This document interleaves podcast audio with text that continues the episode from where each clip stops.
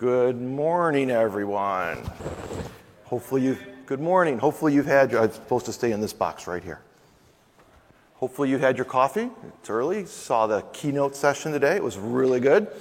This is Dev 209, a field guide to monitoring on the AWS cloud from lift and shift, or as one of my customers coined, lift and polish to Lambda.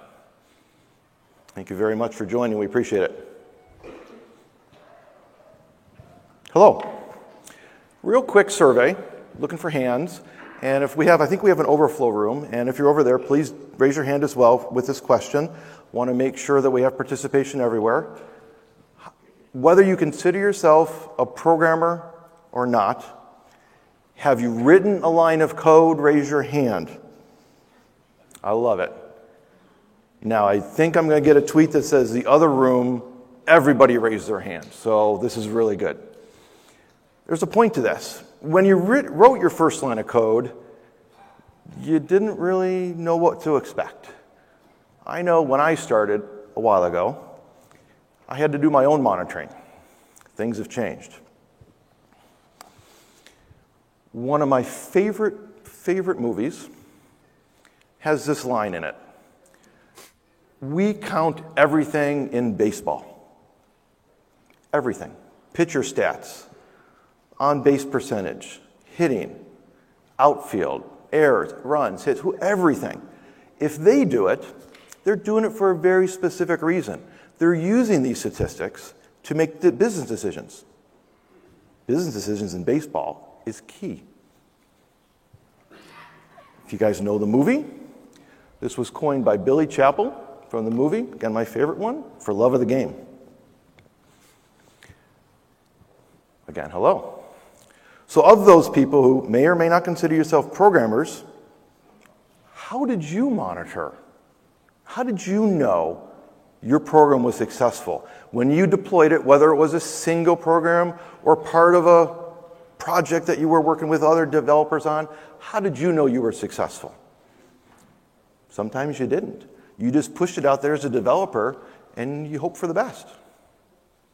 We want to help you get those answers even at the developer stage. So, again, hello, my name is Kevin Downs. I've walked around the room and I wish I could have met every single one of you, but I met a few of you. Um, I've been around the so- enterprise software industry for over 20 years. For 12 of them, I was a customer facing solution architect. So, I've been at a lot of businesses from Fortune 2 through Fortune 10 and 50 and all the way down. Spent a lot of time in front of customers talking about monitoring, how to monitor their enterprise. And some of these customers, worldwide customers, and they have very unique. When someone says, my place is unique, some of them are, very unique environments. How do you monitor at scale? I'm from New Relic. I am the senior cloud architect. Um, please LinkedIn me. Be, uh, love to get to know you. I have a few certifications, so I might know a thing or two about something called AWS. And this is a picture of my first computer. Some of you may know it. It dates me just a little bit. It has a gorgeous, right? Gorgeous membrane keyboard. I can hut and peck on that thing five words an hour. Absolutely. Lightning speed. 2K of memory. 2K. You guys consume how much memory in your, your servers today? Don't answer. 2K. If you were lucky and you had parents who didn't know a thing about computers, and by the way, that computer is about this big. If they didn't know a thing, you could talk them into anything. I was able to talk them into the 16K expansion. You know, we're screaming now, guys. I can write lines and lines, pages and pages of code on that membrane keyboard for years. Years. Now, another note about this that's my computer, that's my picture, that's the floor of my office. I still own my first computer and my expansion. It can't connect to a thing in this world. I have no clue how to find those ports anymore. I can't even prove it works. Do you know the storage space with this? a tape drive. You know how many tape drives? Yeah, I'm so you know what you're talking about. I can't tell you how many tape drives I had to go through in the house before it actually worked. I think I had to go to a grandfather to get one. It was ridiculous. Want to introduce my co speaker here who's going to introduce himself. Very grateful, super excited to have him up stage, uh, on stage with me. And before he does his introduction, I want everyone to think about you being up here with me next year because I'm already thinking about my next year's speech. And I would love for one of you to say, I was here last year, and I get to talk to you about my migration journey, my cloud adoption journey, my monitoring journey with New Relic. So, take it away. Rob did such a great job that you know they want to replicate that, something like that. Exactly. Uh, so I'm Rob, Rob Gindis. Uh, I did not walk around and meet all of you this morning because I am introverted. So sorry about that. Um, so hopefully you, you got to enjoy meeting Kevin. Uh, I manage uh, site reliability engineering as part of our platform as a service team at Gannett. So if you are playing buzzword bingo or a drinking game related to uh, people on stage, Firing off buzzwords, you can take a couple sips because I just said SRE and PaaS in my same title. I'll talk a little bit about what that means uh, at Gannett. Gannett's better known as USA Today. We own, operate, and manage USA Today, the USA Today network, obviously one of the largest news media organizations in the country. Uh, beyond that, we also have uh, 131 uh, regional local news properties. We'll talk about that a little bit as well. Um, this picture of me as a child, I was assured by my mother after two hours of searching that this was the best picture she could find of my childhood computer, which was a Compaq Deskpro. Uh, you'll just have to trust that behind me, and, which I appear, appear, to be eating something as per usual. Uh, that is a Desk Pro, which uh, unfortunately, unlike wait, wait, hang up. Ready? Yeah, yeah. There you go. Yeah, that's uh, yeah. So that's yeah, that's what that looked like uh, with that big monitor lug around, dropping my foot. That's, uh, that's the Compaq Deskpro that, uh, again, doesn't hook up to anything. That's because mine is uh, in a landfill. My father recently threw it out in the basement of uh, their house. Yeah, I feel the same way with my hockey gear that my parents threw out. Not that I could play today, but I would have liked to have had it. Thank you, Rob. Thank you. So I talked a little bit about that quote from For Love of the Game. It comes from the term sabermetrics.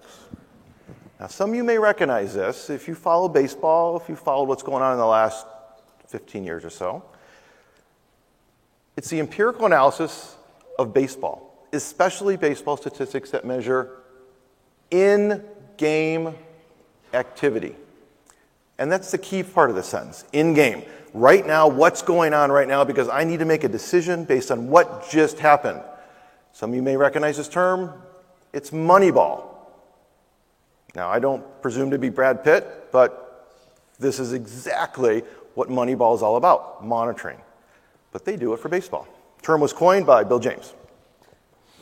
So, again, hello. So, what are we doing with our programming? So, we did this programming, we pushed it out there. And when we wrote our first program, we hit enter, we submitted, we did something.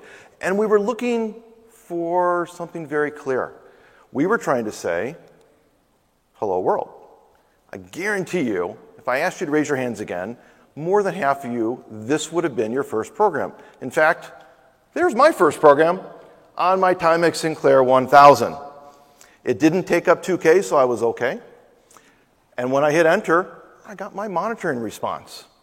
I had instant feedback. I knew I was successful because I got the output I wanted. But way back in the day, I was also doing iterations, rapid iterations. I mean, we were flying. So, two minutes later, I had to iterate because this is no longer my first program. I had to do a well documented first program. I know my college professors were very interested in my documented programs, so I started early on learning how to document things. So, Rob, I know you have an experience with your first programming. Can you tell the audience what your first programming experience was? Oh, gladly. So Kevin asked me to, to relate my first programming experience, and I thought back, you know, what really was it? And uh, I thought, okay, when I was 12 years old, I decided the world needed to know about the opinions of Rob the 12 year old. Uh, so I decided to learn basic HTML, very crude and awful HTML, and make my own little blog web page. Uh, so Kevin's done me a great service here. Like I don't know that it was as well formatted as this little hello world thing you see here because I, I don't think I knew like what a header tag was at the time. So he really done me a good service. Um, and I uh, so I put together this little web page. I'm not going to talk any further about it because I don't want anybody in the room to go find it. Uh, that needs to stay buried in the early 2000s. Um, but I think the really funny thing about it is that I was doing a sort of monitoring on that web page that I think a lot of people uh, do now, and that certainly we do variations of, which was in order to monitor the status of that web page, I did this really sophisticated thing called click the save button and see it live and see if uh, anything breaks when an end user is looking at it. Of course, at the time, that web page had one end user, and that was me, so it didn't really have a huge Your mom, impact. your mom too, right? Yeah, my mom loves my. She, I mean, she really thinks that she thought that stuff was the best. And so, you know, you click save, see if it works, and I think that it's funny because a lot of people are still doing that sort of monitoring. I think we'll talk a little bit about that. That click save, cross your fingers, hope it works. Excellent. Thank you, Rob. Yeah. So we did this. We coded. Most of you raised your hands. You pushed it out there. You did it. Why were you doing it? What did you need to do when you pushed it out there, when you ran it, when you submitted it? You needed to prove it was successful. If you write a program, if you deploy an application, your goal is to make it successful, prove success. So that's what we're here to tell you about today. So, what we're going to cover, we're going to cover a couple things. Monitoring has changed. So, my first program, Rob's first program, very small, long time ago. We actually both started at 12, so that was an interesting when I learned about that. It's changed a lot. In fact, it's changed a lot since two days ago. A lot of new things coming up.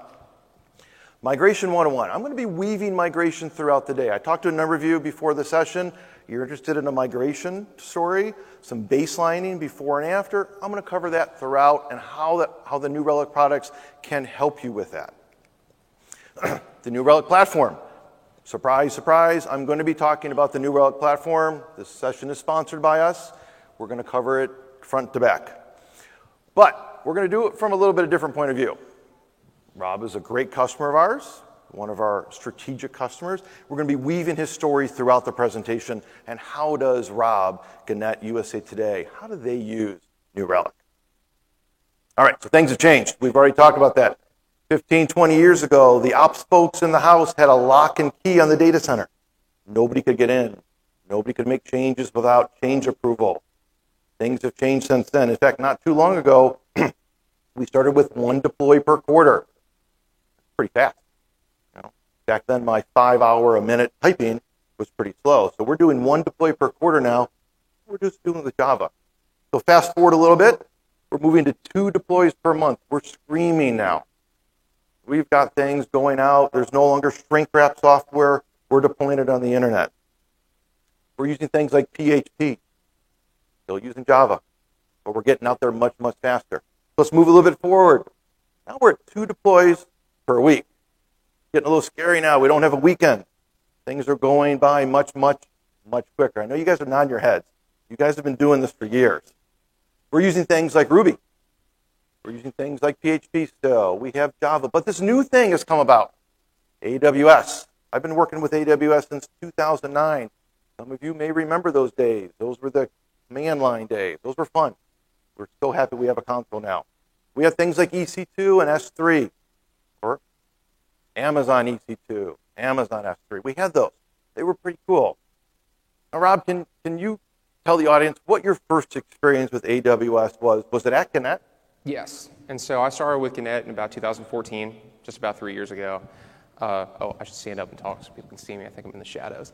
You're, Uh, a little, you're a little shorter than me, so yeah. oh, should I? No, no. Uh, so I started in 2014, and we were really early in Amazon at that time. Uh, we started as a team called DevOps. That's another one for your uh, buzzword bingo or take a sip of your you know, beverage. Uh, we started as the DevOps team, and what we really were was just sort of like a cloud-based operational team. We went to people who were kind of frustrated with how long it took to deploy apps and systems, and we said, give us a package, we'll put it on an EC2 server, we'll image that server, and then we'll tie that to an auto-scaling group. So we basically took operations, we put it in the cloud. Um, that was what we were doing at that time. We thought we were really sort of changing the paradigm, but when you kind of get down to it, it was very much a very classical operational shop, and we were just swapping out data center for Amazon. Excellent, excellent. All right. We're moving faster. So now it's many deploys per day. Now things are iterating often, often through lunch, through dinner. They're going, before you're even waking up, you're doing an iteration.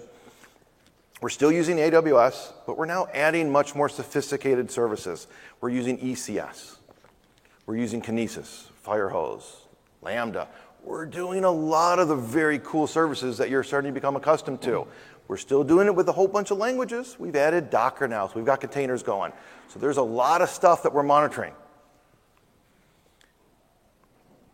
You guys are doing a lot of stuff too. So can you tell the audience how has your footprint of AWS expanded over the years since you started? Yeah, so this is where I think this becomes the really interesting thing, and this is where I think our journey starts to mirror your journey in New Relic, and we'll talk about all the different things that New Relic provides and all the different ways we use it. And it starts with us kind of realizing that as this DevOps team, as this sort of cloud operations team, we figured we have these nice things. We can deploy faster. We can, you know, we can scale, uh, but we're not really solving problems. We're just using more sophisticated tools, and we have the same problems. So we wanted to sort of shift the paradigm that's where we came from.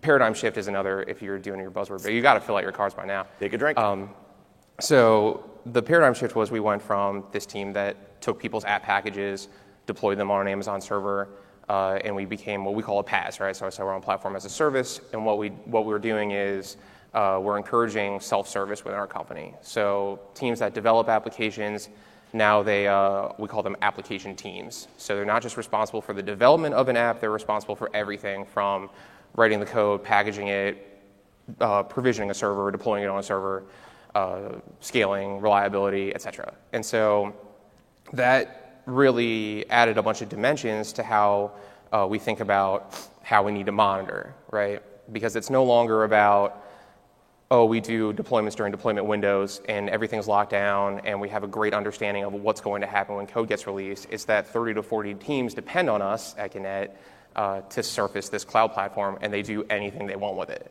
And so they might run a bunch of deployments at once. They might, you know, might have every team deploying at the same time. We have to be A, prepared to handle that. We have to have the systems that allow them to do that. And then B, like with New Relic, we have to surface some tool for them so that they can look at that and understand uh, whether the code they're pushing is good or not. We'll talk a little bit more about that in a bit. Excellent. We're definitely going to get into that. So, data volume has increased exponentially as well. So, we have an awful lot of data. In fact, back then, we had one application. We may have had a couple large servers, maybe a database. Maybe we backed it up properly. Yes, of course we did. And we were doing one deploy per quarter. Today, we're using multiple languages across multiple regions. We have containers. We have four services now. We're doing scaling up and down. We're using the right instance size. We have multiple databases in multiple regions, backing each other up all the time. Or we're now going to start using Aurora, serverless Aurora. That's an exciting thing. Let's get that in there as well. Many deploys per day. Now, there's an interesting story that I think we can talk about now. You guys do many deploys per day. How is New Relic helping you get those deploys out? Yeah, so I think this is the really interesting sort of challenge in 2017, the challenge for us and the challenge for you. Uh, when I started and we were sort of just a cloud operations team, uh, we were still using monitoring and trying to understand performance in the same way I did as a 12 year old with my website, with like fancier tools and you know smarter people than me, but we're still trying to answer the question of just like thumbs up, thumbs down. Does this is this app good or no? Is it performing or not? Do we need to add more resources or what? Um, the questions that we have to ask are different now, and that's why we turn to a tool like New Relic. The way I kind of think about it is for example, like I'm assuming a lot of people in the room work pretty closely with Amazon every day, probably in the console. So something that you've probably done a lot is like right sizing instances, right? Something everybody does. So, as a for example, something we do often is we might say we're running a bunch of servers in the R family, and then my boss will come to me and say, you know, are these is this application memory constrained? And if not, can we try to move that to the C family and save some money, right? So we'll do something like spin up a bunch of servers running that app in the C family, gauge performance, okay, it's performing right, move everything in the R family down, take all that out. I think it's funny to think about if we tried to like approach that same problem 10, 15, 20 years ago. Uh, let's say you kind of went into a data center and tried to ask that same question. I feel like somebody would either uh, physically assault you or you would get fired, right? Because you go in, you're looking at a physical rack, and you say, what would happen if we just threw all these things out and we just installed a bunch of new hardware, right? And then you did that, and you're like, ah, performance isn't exactly right. Let's go dig in the garbage and get those servers that we threw out, right? You couldn't even ask those questions. Uh, now, because we can, it becomes all about answering the question of can we get the right performance in the cheapest and most efficient way possible? And so everything you've got up here becomes a question. So running a containerized infrastructure is that better or worse than running on you know just virtual machines? You know different services should those be monoliths should those be microservices? Small 10 small instances should that be five large instances and do we see performance and, and increases um, all the way on down the line? And so i think that's the really interesting challenge is because it's no longer just saying does this app work does not work? It's am i using the right infrastructure? Am i using the right systems uh, even into the am I in the right cloud, right? And because this is an Amazon conference, I'm obligated to say that if the answer to that is Amazon, then yes, you are in the right cloud. Absolutely. Thank you, Rob. Don't laugh. He is. He's in the right cloud. So we've set this thing up. We've talked a little bit about what's in the past, a little bit of history. That was part of the title, the abstract. Now let's talk about how we're going to monitor these things. We're going to start with the customer experience. And we're going to start with one of our easiest fastest to use tools, synthetics. We're going to cover browser. Now we're talking a little bit more real user monitoring. Then we're going to cover mobile. Someone out there has a mobile application, whether you're using it or you're deploying it. We're, we have the ability to monitor your mobile devices, your mobile application. We're going to move over to application monitoring. We're going to talk about application performance monitoring, our APM tool. This is the tool that we started on. This is a tool that is base, you know, our, the base foundation rock of our company. We're going to move over to infrastructure. We're going to talk about New Relic infrastructure, monitoring servers in the cloud, servers on prem. That's what we're going to cover. Remember, I told you we we're going to weave in migration. You want to start with the little things. If you have an application that has a web front end, start with the little things. This is a customer experience. Is it up? Is it performing properly? How is it doing? So, the questions to ask when you do a migration. I talked to some of you, you're looking for migration stories. How are we performing right now? What are our baselines? We don't know where we're going to go until we know where we came from.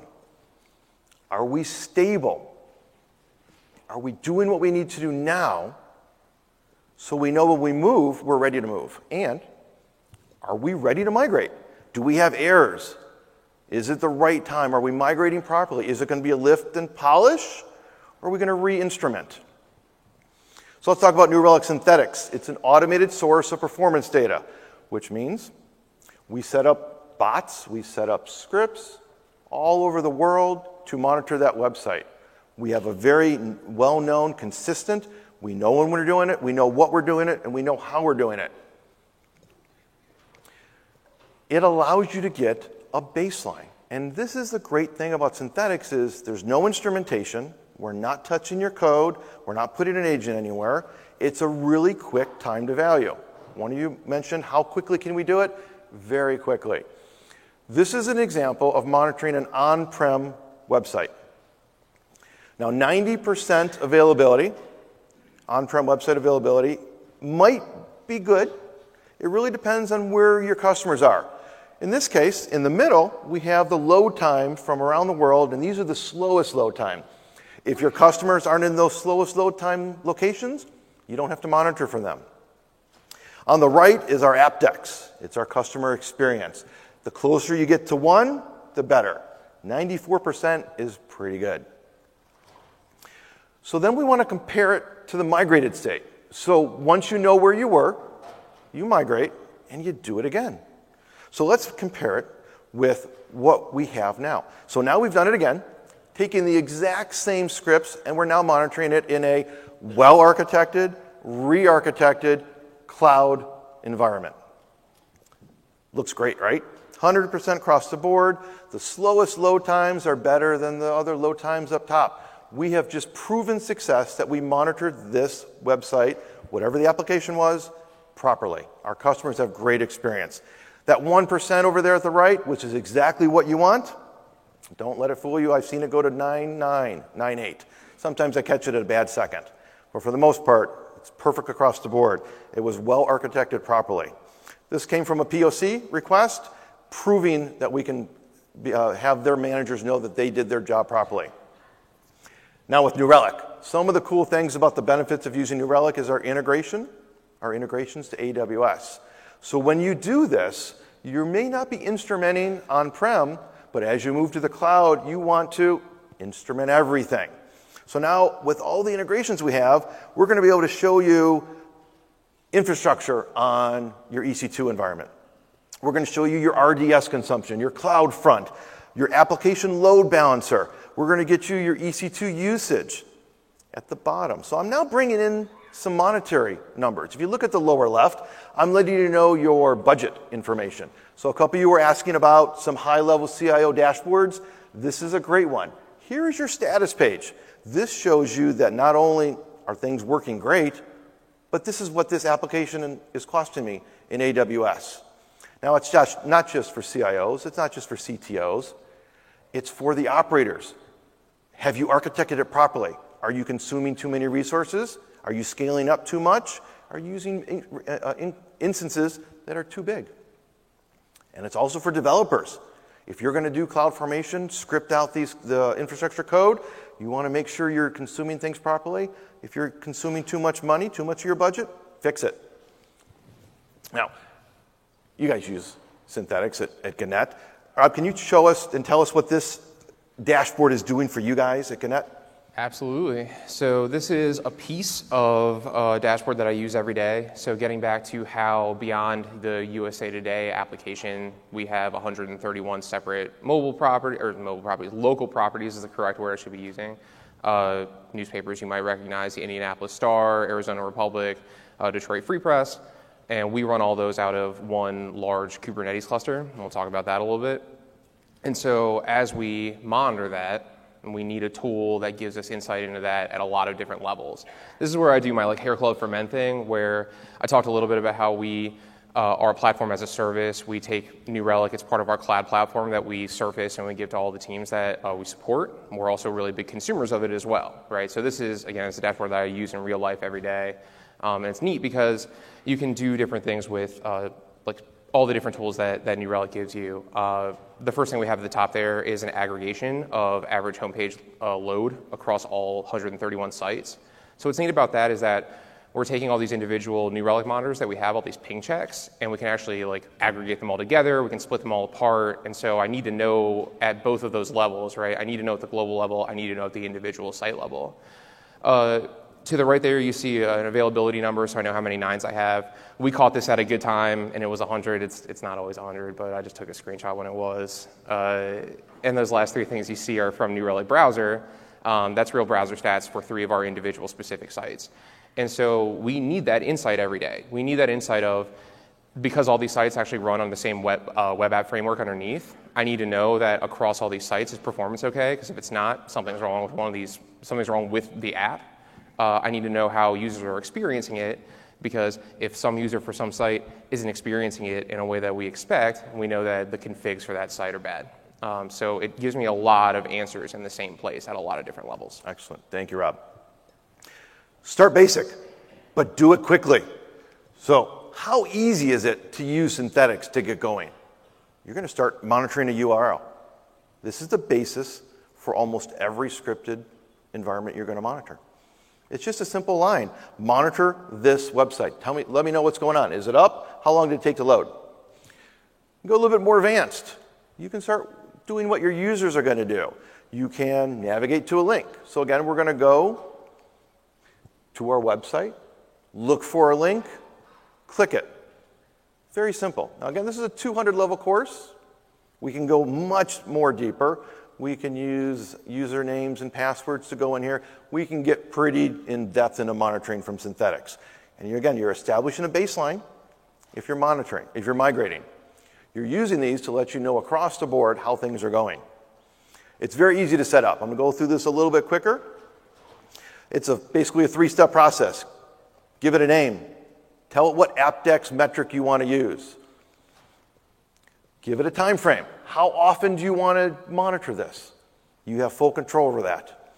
Then decide where you're going to monitor it from. And folks, it's just that easy. One line of code, couple clicks, and you've got a monitor. Let's move over to New Relic Browser. Now we're getting a little bit deeper. We're talking about real users, your customers who are consuming your website. How are they experiencing it? How are they consuming what you're doing? We, we did great with synthetics, but that was controlled. Let's go into the wild and find out how our customers are using us. So, real users. Let's see what they get. So, this is a very simple screenshot out of the box. Rob's going to show some really cool stuff. Page load times for your customers, where they're located, what browsers they're using. A lot more in depth data. You get to drill down now. You've got session information. You get to expose some JavaScript errors. So we're going to give you some more information. So you're going a little bit more, you're peeling the onion one more layer. Now, this is an awesome screenshot that Rob has. So this is Rob using, or Gannett using, a New Relic browser, but this is pretty unique. Can you talk to us about what we're looking at here? Yeah, so I really like the screenshot because. Is his mic on, guys? I can shout. There okay. Uh, so I really like this screenshot because it feels like something a salesman would pitch to, to you all if you don't use New Relic yet, but I promise you, like, this is a real thing I use every day. Um, this is, if you know your US geography, which I do not, this is the state of Indiana. Uh, we own the Indianapolis Star regional newspaper in that area, and I use New Relic browser, and you can actually see if you, I think your first click there, if you see, uh, I filtered down to the United States state of Indiana. So what we're seeing here, and I, I promise you I really use this, is how people in Indiana are experiencing the Indianapolis Star. And I think it's really cool because in all browser metrics, this isn't a New Relic specific thing. This is anytime you try to gauge how people, you know, what browser UX seems like, you're dealing with bot traffic and web scrapers, and there can be a lot of noise in that data. So I like drilling down here because it tells us really clearly how is the actual user, I know these are actual users, and how are they actually experiencing my application. And so we get that score at the bottom there.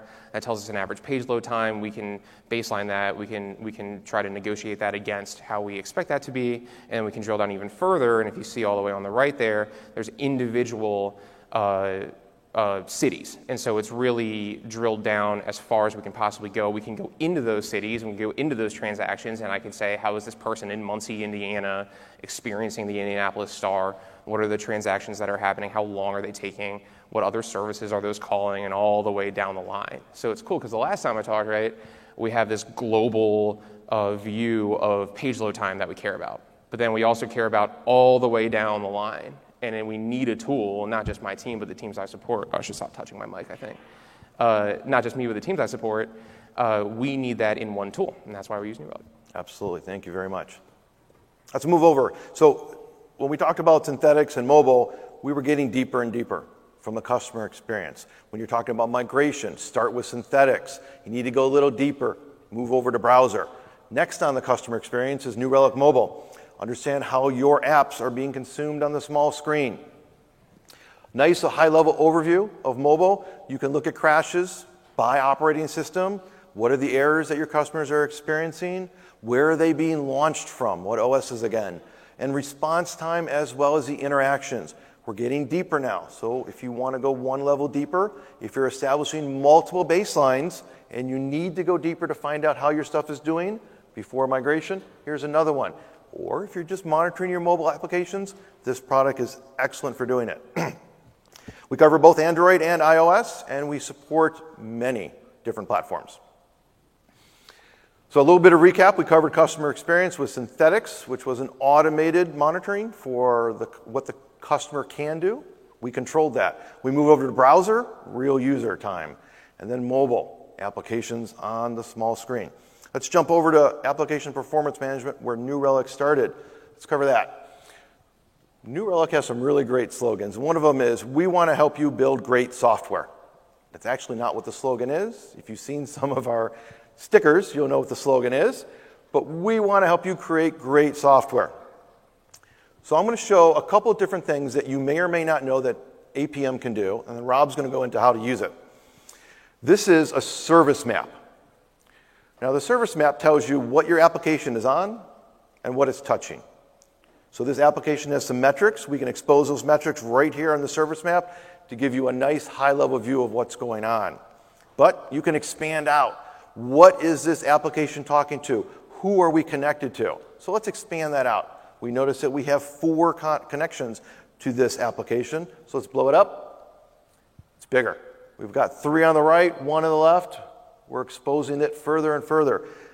And we even can show you, if you need to go backwards, where it came from. So let's expand this fully. So this gives you visibility into what your application is touching in your environment. Now, from a migration point of view, this is an excellent tool to do pre migration. You're going to use it and you're going to say, Where did that come from? I didn't know we were even touching that. We better include that in our migration story, our migration plan.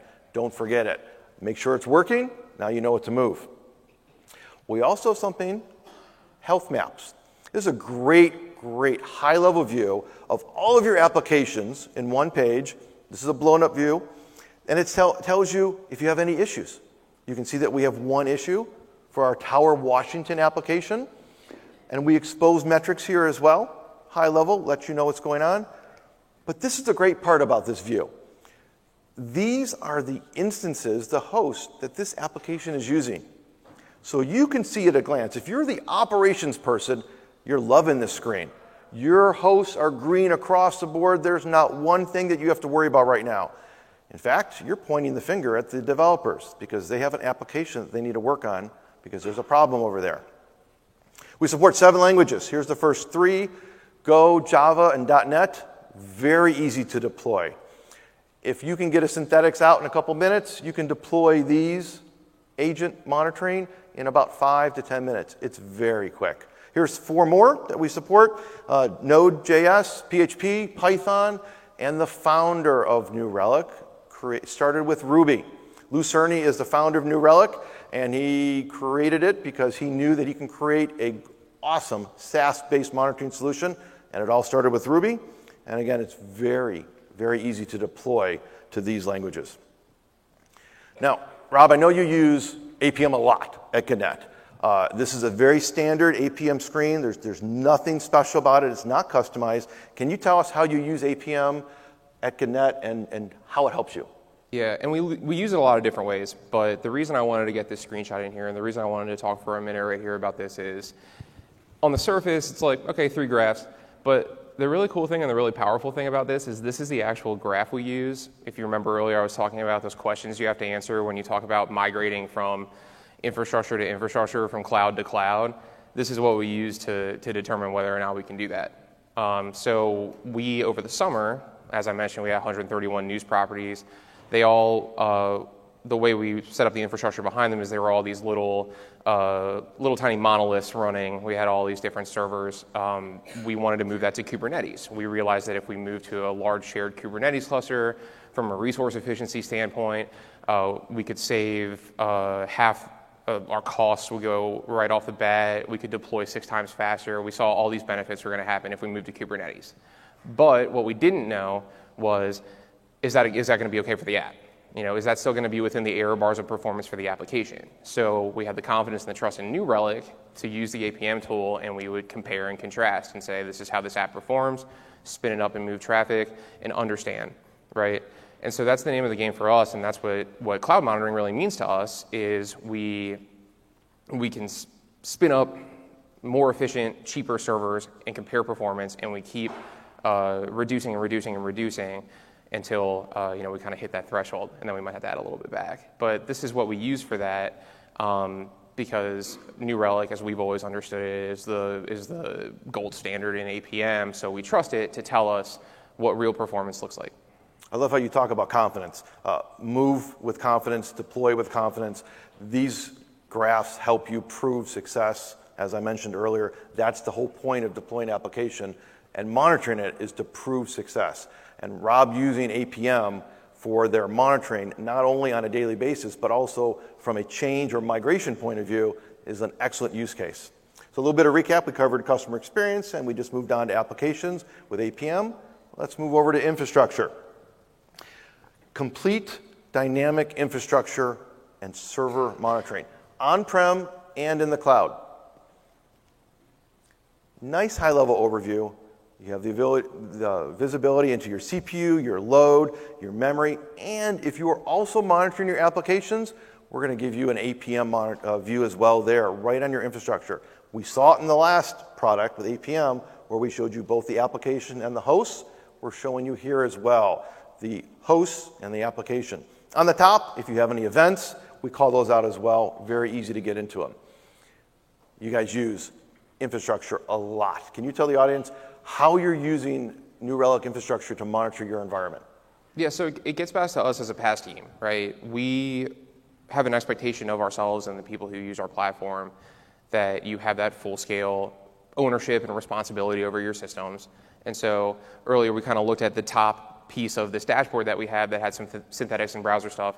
This is more of that same dashboard. It's got some stuff for infrastructure. Uh, like I said, this stuff's running in a Kubernetes cluster. So we've got some Kubernetes stats. How do my workers look? How many containers am I running? You know, am I overloading any one worker? You know, am I running out of resources? So the really cool and important thing here is that this is all part of the same dashboard. And if you actually click one more time, this is even further down on that dashboard. We've got some Linux system specific stuff that we care about. We realized we put these on the dashboard after our cluster fell over because of these things. Uh, some of it's uh, just system settings, uh, disk I/O, things that uh, will cause us to have a bad day. All that stuff is in the same dashboard. And so that's to me the real power of New Relic is that in this same dashboard, I have some insight into how my CDN layer is performing. I have some insight into our APM and our browser stats as well as the th- synthetic stuff. I go a level further down into that and I understand how those applications perform and interact with upstream, downstream. I go a little further than that and I understand how the servers that they're running on are performing and all the way down as far down as we go and care about. Because that's the real need for me, you know, now and as we move to the future is that I own every part of this infrastructure. And so it's not good enough to, to have a tool that gives me a little bit here and then another tool over there, especially as I turn around, I deliver this to our internal customers. If we give them five, ten different tools, they're just going to turn around and reject them, right? It has to be easy and it has to be powerful at the same time. Now, I've heard, I heard a rumor um, in my time at New Relic that we had something last year. It was a slightly important event called the election. And you guys did something kind of unique during the election, actually, election night. Can you tell the audience what was that about? Yeah, so that was our first foray, foray, that's how you pronounce that word. It's our first foray into uh, Kubernetes in production at scale we had never run uh, production workloads in Kubernetes, and we decided why not have the first time be on election night? So Wait, so election... you, ch- you started using Kubernetes on election night? Yeah. Good change control. Yeah, yeah, we just figured why not. Uh, so I don't have a smart reason for that. It just seemed cool. So we put everything into Kubernetes. We did some testing. We felt pretty confident. Uh, and we, we fired it off, and we were able to do, I don't remember what the number even is, 100, 300 deployments that night. Uh, we were able to deploy at speed. We were able to run resilient, and it worked, which is why I'm standing up here, still uh, an employee of Gannett. so on election night, you deployed, and depending on who you talk to, it's millions of applications. I think it's in the hundreds or whatever. You deployed a whole bunch of updates. So would you say that New Relic gave you the confidence that if there was an issue with one of those on election night, deep into who's going to win, and if there was a problem, you could roll back quickly. Is that fair to say? Yeah, and I would say that without a tool like New Relic, and I don't know that there are tools like New Relic, so without New Relic, I don't know that we would have done it in the first place because we had to have, like we keep saying, that confidence, right? We had to be able to say, performance is going to look good. And, and, I, and, and not just that the app's going to stay up, but really kind of richly understand what application performance needs to look like from all levels. Excellent. So this is a 200 level course. I'm going to go into a little bit of depth into how easy it it is to install our infrastructure product. It is super easy. If you're doing it manually, it's a bash script. It's a four line script. I don't know where else I've ever been in my 20 year monitoring history that I've installed something with only four lines very, very quickly. So I figured it's got to be a little bit harder on Windows. Windows takes a little bit more. I could use an MSI install, or I could use a PowerShell script. It's got to be more than four lines. Nope. Four lines of code again. It is super easy to install our agent. You can deploy quickly. User data. You spin up EC2 instances. That thing called user data is where you can put some code. I apologize, we're up to five lines of code. Had to do that, had one more line of code. Still as simple to do it. I actually wrote a blog post on our New Relic blog, and I created a video to prove how quick you can actually deploy an instance from scratch and our agent on it and receive data. You can receive data in less than 60 seconds. In fact, it's 57 seconds exactly. I encourage you to go to this blog, read about it, learn how to do it. It is super quick. You can use automated installation. So we support Ansible. We have scripts for that. Chef. I think you guys use Chef, right? We do, and we love Chef. All right. So we use Chef. You also can deploy with Puppet, uh, AWS Elastic Beanstalk. If you have developers out there spinning up environments with Elastic Beanstalk, you can deploy the agent on their servers as well. And Amazon EC2 Systems Manager it was released one year ago. Looking for a little bit of a hands here. How many are using Systems Manager?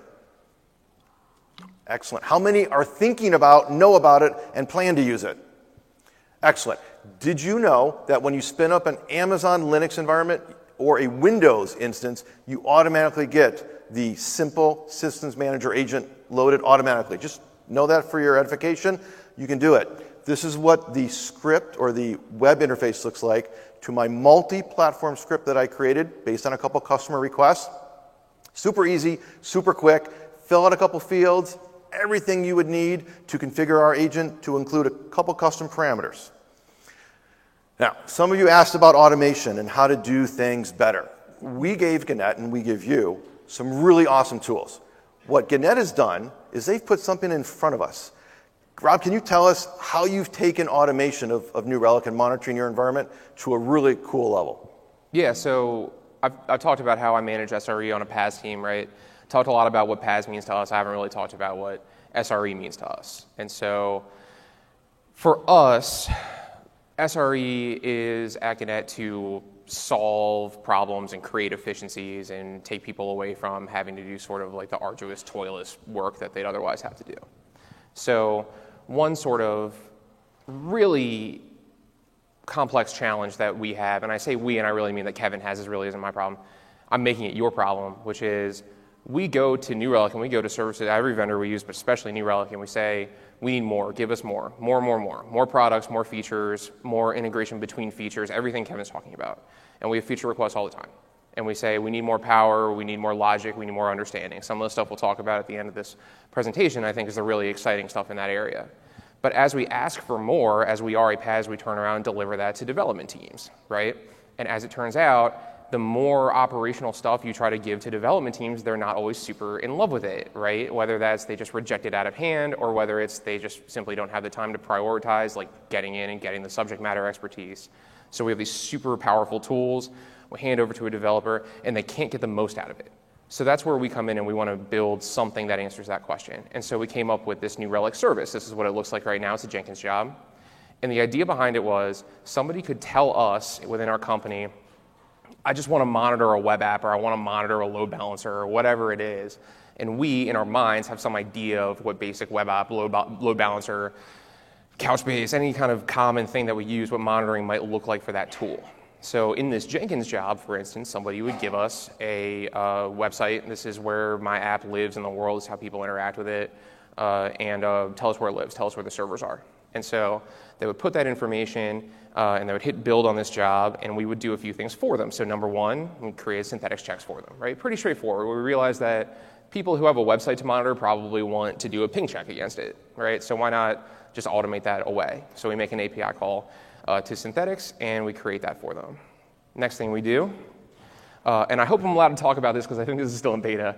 Um, so sorry, New Relic, if I wasn't supposed to mention that we make an API call to the dashboards API, and we, we create an insights dashboard for them as well.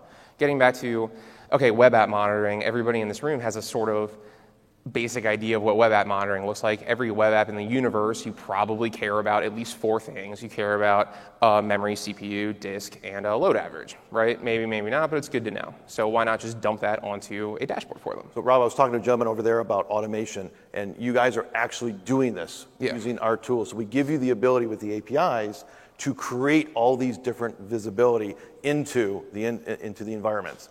The last thing here Yeah, it creates an alert. And because we started to figure, and this is something I pushed really hard on New Relic for, is if, you, if there's something you want to monitor, why wouldn't you want to alert on it? If there's something you want to alert on, why wouldn't you want to monitor on it? So I'm pushing on New Relic to say, give me a button that I just I don't have to hit it twice. I just say I want to monitor and alert.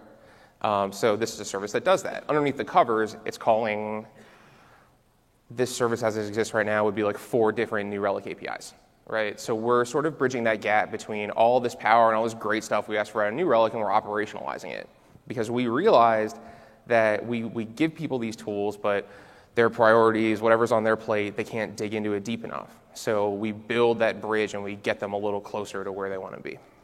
I love how you're giving your our customers customers, so your customers, the ability to consume New Relic. Here's a quick note about uh, us as an APM customer. Most APM vendors out there have three, four, five, maybe 10 users of their tool. I've been to sites that have over 300 users of our tools because everyone needs a different slice of data, which we're going to get to in a couple minutes. The whole point about everything we're doing is to prove success. We want to know that when we deploy it, it says hello world. We want to know it says hello world properly every single time and quickly. So we've covered most of our products here customer experience, applications, and infrastructure. But this is just part of our platform. We are built on a modern SaaS based architecture. That's how it was started. Multi tenant. We are a multi tenant, SaaS based only architecture. We will scale to your biggest day. We're ready for you. We have, as Rob is using, various APIs that will help you help you self monitor the environment. And we have very top notch security. I would compare us with anyone out there. And you have heard, and I've been authorized to talk about this today, you've heard about soft releases and you've heard about pre announcements. So I've been authorized to talk about a soft pre announcement. We will have FedRAMP certification in February. This is a huge deal. We will be the first APM or infrastructure management company, web based, SaaS based company, to get FedRAMP certified. It's a gold standard. You may not be in the government, you may not be state and local, but you'll know that we have a very high level of security when we have FedRAMP certification stamp. On top of all this you've seen today, we cover events, we give you metrics as well as dashboards. Throughout most of the stuff you've seen, especially with Rob's stuff, you've seen dashboards. They comprise a whole bunch of information across our products. Rob showed you how to create alerts. We have a great alerting mechanism, as well as the maps, the health maps, and the discovery that I showed earlier. But on top of all this is something called New Relic Insights. Now, we get a lot of data, and our customers have asked us how do we organize it? How do we slice it? How do we visualize it? How can we look at all of our data in one place, in one high level screenshot? Insights is the way to do it. So there's a couple screenshots that we have here. This is a higher level executive level view. We're looking at money, revenue, revenue by quarter, deployments. We want to know exactly how things are being impacted. Here's another dashboard, a little bit more of a storefront. How are things moving up and down? How are our customers going through the environment? The title of this also included Lambda, Now, a couple folks out there talked about, can I talk about Lambda? So we're monitoring cold starts. It's a little bit small for me as well here. We are monitoring function distribution, check distribution. We have metrics across the board. Now, Rob, this is going to be fun. I know you and I have had a couple discussions about Lambda and the use of Lambda Gannett. Can you tell us how Gannett is using Lambda? We don't. Why not? See, this is where this is where uh, Kevin wanted to set me up so that I would I would uh, trash an Amazon tool at an Amazon conference, but I'm not going to do it. Okay. Um, Lambda is a perfectly viable tool for a lot of reasons. I think a lot of people just use Lambda or just think that it's going to solve problems that it won't. So we don't use it because we like having insight into the infrastructure that runs under the workloads that we have, right? And I think that a lot of people who use Lambda think that like they magically don't have to manage infrastructure anymore because somebody came up with the idea to call it serverless, and uh, that has a certain connotation. So what I will say is that we do a little bit of Lambda as we you know have functions that we need out of it. I think what New Relic does is really cool, and I think it's also a really good barometer because if you are using Lambda and you think that it's going to solve your problem that you don't need monitoring, you really do. And so I'm I'm uh, heartened and delighted to see that New Relic takes it seriously. So when you're going to start using Lambda Sure. and you're called USA today, which means you're going to use it soon, Sure. do you feel confident that we will be ready to help you monitor it? Yes. Okay, at least I got a yes out of them.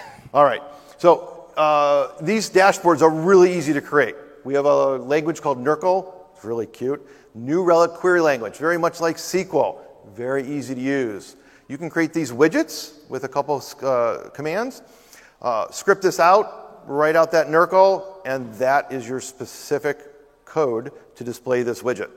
Another example gets a little bit more in depth. Now we're pulling up uh, carts left without purchase.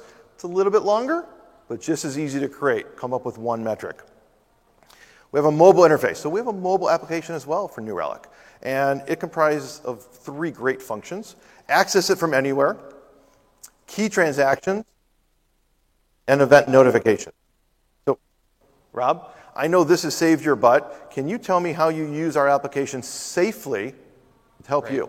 Without driving, right? So You, I will say, we'll- drive with this? I'm not going to answer that. So we have, uh, we only have a little bit of time, so I'll make this really quick. Uh, the really interesting thing about like when you move to a DevOps culture and you move to a PaaS and you have application teams that were formerly development teams is you put people on call who have never been on call before, right? So you need a really good mobile monitoring app because you're going to have people who are on call and don't realize it and then they go to a ball game or a bar or something, right? And then they get alerted that their system's down and you need a functional tool that's in their pocket that they can actually go and manage that. So And you would say that our application helps you get back to fun, Yeah, exactly. get you back on vacation. It helps you stay employed when you didn't realize you were on call. Excellent. We have a ton of data coming into New Relic. In fact, we have 1.5 billion metrics and events coming into New Relic. Let me put that in context. That is 400 times the number of tweets or Google searches. Now, that's pretty cool, but when you realize it's much more impressive when that is per minute. We have a lot of data coming in here. In fact, our customers want to know how can we help them bubble up the issues that are going on with that data. So we're happy to announce that we have baseline alerting. Baseline alerting is the ability to monitor things that are outside what's going on. So we use the best algorithm to automatically detect issues. We do metric data and NRQL queries you can use baseline queries on, and we surface abnormalities. So this is what it looks like when you pull up some data. And I want to point out that there are three critical violations that have happened in this baseline query. So you can tweak this, have more alerts or less alerts. APM error profiles. Again, a lot of data, but how can we tell you where to focus your attention? So all of these errors have a code for this. 62% of these errors have this error code, and 62% of these errors are coming from this application. So we're going to help you find the issues quicker. Radar. Now, Radar is also really cool. Just introduced it. It starts learning what you're interested in. So if you're interested in the slowest web application, you can tell New Relic that that's what you want, and we'll give you a nice view and a dashboard of what that is. Now we're coming to the end. Got one or two minutes left here. Might go a little bit over. Can you tell me, Rob, what Gannett is expecting from New Relic going forward? What is your vision?